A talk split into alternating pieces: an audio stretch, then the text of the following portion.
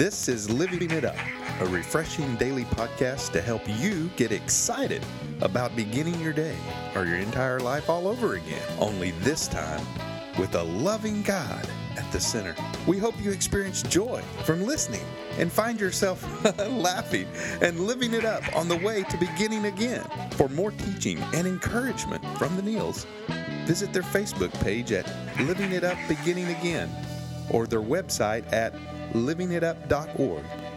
Now, here's Scott and Teresa. Hey everybody.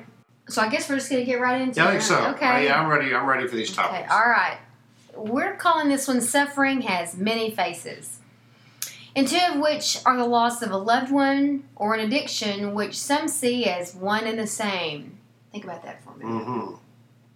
So today we're going to discuss how obedience is learned through this thing we call suffering, and we're going to back this up with something from Genesis, right? Yeah, Genesis 35, and it's 19 through 21. So bear with me when I read this. So, so Rachel died and was buried on the way to Ephrath. Jacob set up a stone monument over Rachel's grave, and it can be seen there to this day. Then Jacob traveled on and camped beyond Migdal Eder. Where? That's what it's called, Migdal Eder. As Pastor Robert would say, Miggle or something. Yeah, something. Migdal Eder, the hard word. hmm But anyway, the, the point in that is, you know, Rachel, who of course Jacob just adored and loved, she passed away. And but he had to set a monument up for her to show his love for her. And even through his suffering, he had to go on. Mhm. Because it says he traveled on, he had to go. You know, as hard as that is, we have to do that. And that's part of the suffering. Part of the suffering that, that will, will get us stronger, that will allow God to use us in a powerful way, and it will get out all this junk that's in us. Suffering is not bad.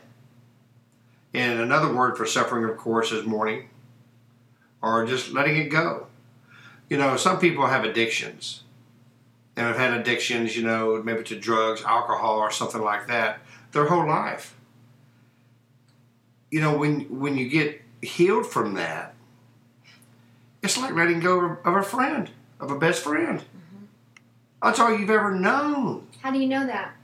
Well, because I had that. What happened? Jesus saved me. He Okay. saved me from my from my from myself is what he did. Were you pursuing him?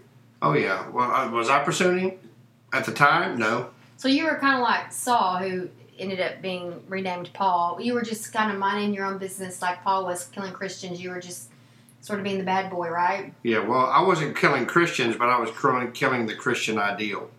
Mm-hmm. So really, if you think about it, it's one and the same. So that whole that whole phrase, "God is a gentleman; He doesn't force Himself on us." I'm I'm I'm rethinking that because if you read about Paul on the road to Damascus, again, his name was Saul. Um, he was minding his own business when he had an encounter with God, and it, Yeah. it wasn't gentle. Well, are, It wasn't gentlemanlike. that's right. Were your, was your dad always gentle with you? No, Well, do you think our heavenly Father should be gentle with us all the time? right? I don't think so. Mhm. Sometimes he's got to knock you off your high horse to get you back to reality, and that's what he did to me. Okay. He, I thought I was all that in a bag of chips. I had everything. I didn't need God, didn't want Him, and He surely showed me. You need me more. Mm-hmm. More than you think. Yeah. What happened? Well, you know my story. Mm-hmm. Somebody listening might not. You might not know my story, but and this is, has to go with the suffering.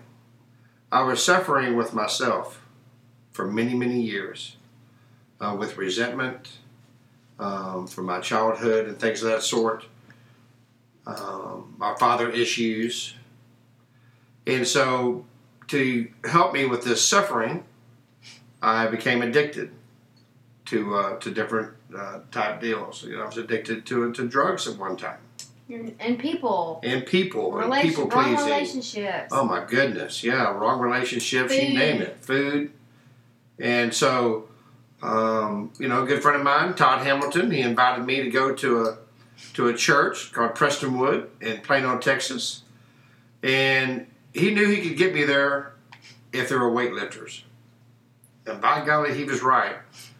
You know, God just put it planted in him. Ask him to go see a bunch of weightlifters. He'll go. Well, I did with my two sons. I had to see Team Impact at Prestonwood on a Saturday night. And I was already there, and that's exactly what Todd said. Man, you're already here. You know, lightning didn't strike when you walked in, so I guess it's cool. He kind of laughed. And he said, So why don't you come back tomorrow morning? And I said, Well, I am already here, and it's a pretty cool place. I said, All right. and so I did. Well, that's when God knocked me off my horse. hmm In the service? During the service, at the beginning of it. And when the invitation was given, I was in the middle of the aisle. Todd looked at me and said, What are you doing?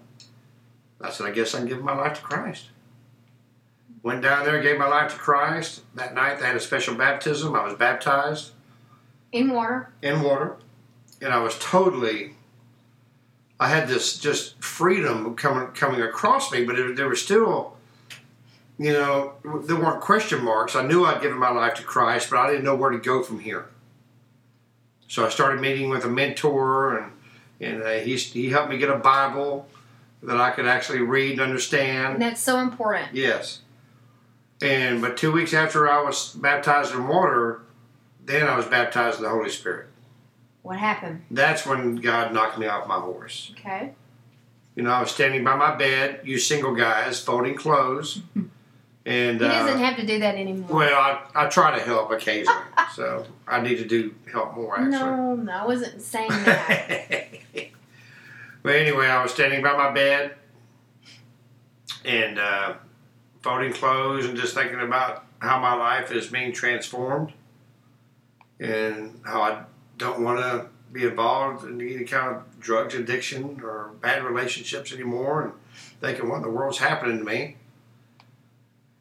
And I felt these hands upon my upon my shoulders. And I was pushed down to the ground to my knees. And I could feel this presence right right on my neck, just like if I was standing over you. And I started sobbing and crying and telling God how sorry I was for all the things I'd done. Well, this went on for several hours. So, you know, I had a lot of things to say. But what he responded to me was, I love you. And now I want you to go spread the gospel for the rest of your life. So that encounter with God hmm is that experience with Him, His presence, is really what sealed the deal for you. Absolutely. Pardon the phrase. And that's what we're going with this. And, you know, and then- then God told me to go to the Bible. I had never read the Bible. Never. He said, I want you to open the Bible, and that is your scripture. I didn't know I was opening the Bible. I didn't know the Old Testament from the New Testament or the, or the Middle Testament. I didn't know. So I opened the Bible up, and I saw it said Isaiah. So I looked at it and I went, okay. And so I looked down, and the first verse I ever read was Isaiah 6 8. You know, the Lord said, Whom shall we send? And who will go for us? And then I said, Here am I. Send me. Mm-hmm. And I spoke to God, and I said, You know what, God? You, I'll go wherever you want me to go. Because I thank you and I love you so much for what you've done for me. Which was what? Not for my salvation, because He already sealed that. what did He do for you? What was it you were so grateful for at that moment? Oh my gosh, He saved me from, well, I'd have been dead. Physically dead. Mm-hmm. if he wouldn't have stepped in. But when he stepped in, I died. And he rose me up again. And so what we're what where we're going with this at almost ten minutes Yeah. is that until m- myself and everybody listening has a one-on-one encounter Mhm. experience with God's presence, not much is going to change in your life. Right. Maybe you're living a charmed life. maybe things are good and you're okay with just knowing God and Yeah. going through the motions, hey, that's great. But there's a lot of people listening that want what Scott is talking about, and that is to know him, to have a encounter with him because you're you're ready to go deeper with him because Yeah. you've reached the bottom, you've hit rock bottom, and you're sick and tired of being sick and tired. And the only way that you can experience that, Scott cannot teach that, is is through prayer and telling God from a sincere heart, God, I want to know you like that. That's the only way. What happened to you cannot be taught. It has to be experienced. Right. And the only way that that can happen for you is for you to, again, from a sin- sincere heart, tell Him how much you need Him, how desperate you are, and that you want to know Him like that. Well, the obedience part of what we're talking about this topic, the obedience that I have now, that I want to be more obedient to Him, it all came from the suffering that I'd gone through for 40 years. So the suffering that you've gone through, it can be gone. That doesn't mean that you're not going to have tr- troubling or, or trying times, even when you're a Christian, that's for sure. But you know who to run to, and you know who where your peace is. And my question for you today is who is your Jesus? Who is he to you? Well, you know what? The only way to know who your Jesus is is to give your life to him. I'm telling you. Mm-hmm. Right. It's the most important decision you'll ever do in your life. Mm-hmm. Freedom is right there. It's ready for you mm-hmm. if you're willing to do it.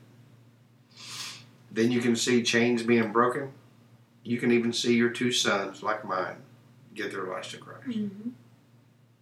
You can break all sorts of generational curses in your family. It could start with you. That's right. So if you want that in your life, which Teresa and I really pray you do, the way to start doing that is to give your life to Him. From a sincere place of brokenness, That's right. that you know that if, if it doesn't, if, if God does not save you, you're not going to be saved. That's right. Because nothing you're trying, no body, no substance, nothing is going to be able to save you. That's right. I got. Jesus. That's right. I got to that point where I said, God, if you don't save me, I can't go on. When did you tell him that?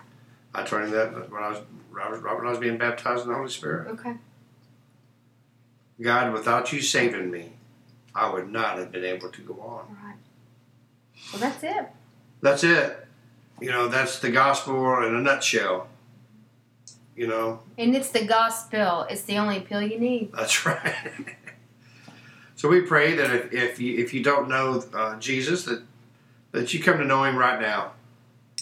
And if you have, and maybe said the words years ago, or and you're just thinking to yourself, "My goodness, man, I, I've never really given my heart to Him. I want to know who my Jesus is. I want to have that relationship with Him." Then play, please uh, pray this prayer with us. Lord Jesus, come into my life.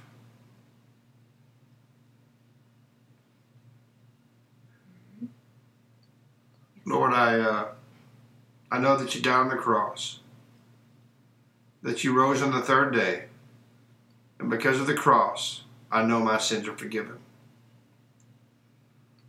Lord, thank you for the suffering, and thank you for saving me from it. My prayer is today, Father, that I give my heart to you and I start becoming obedient. In Jesus' name, amen.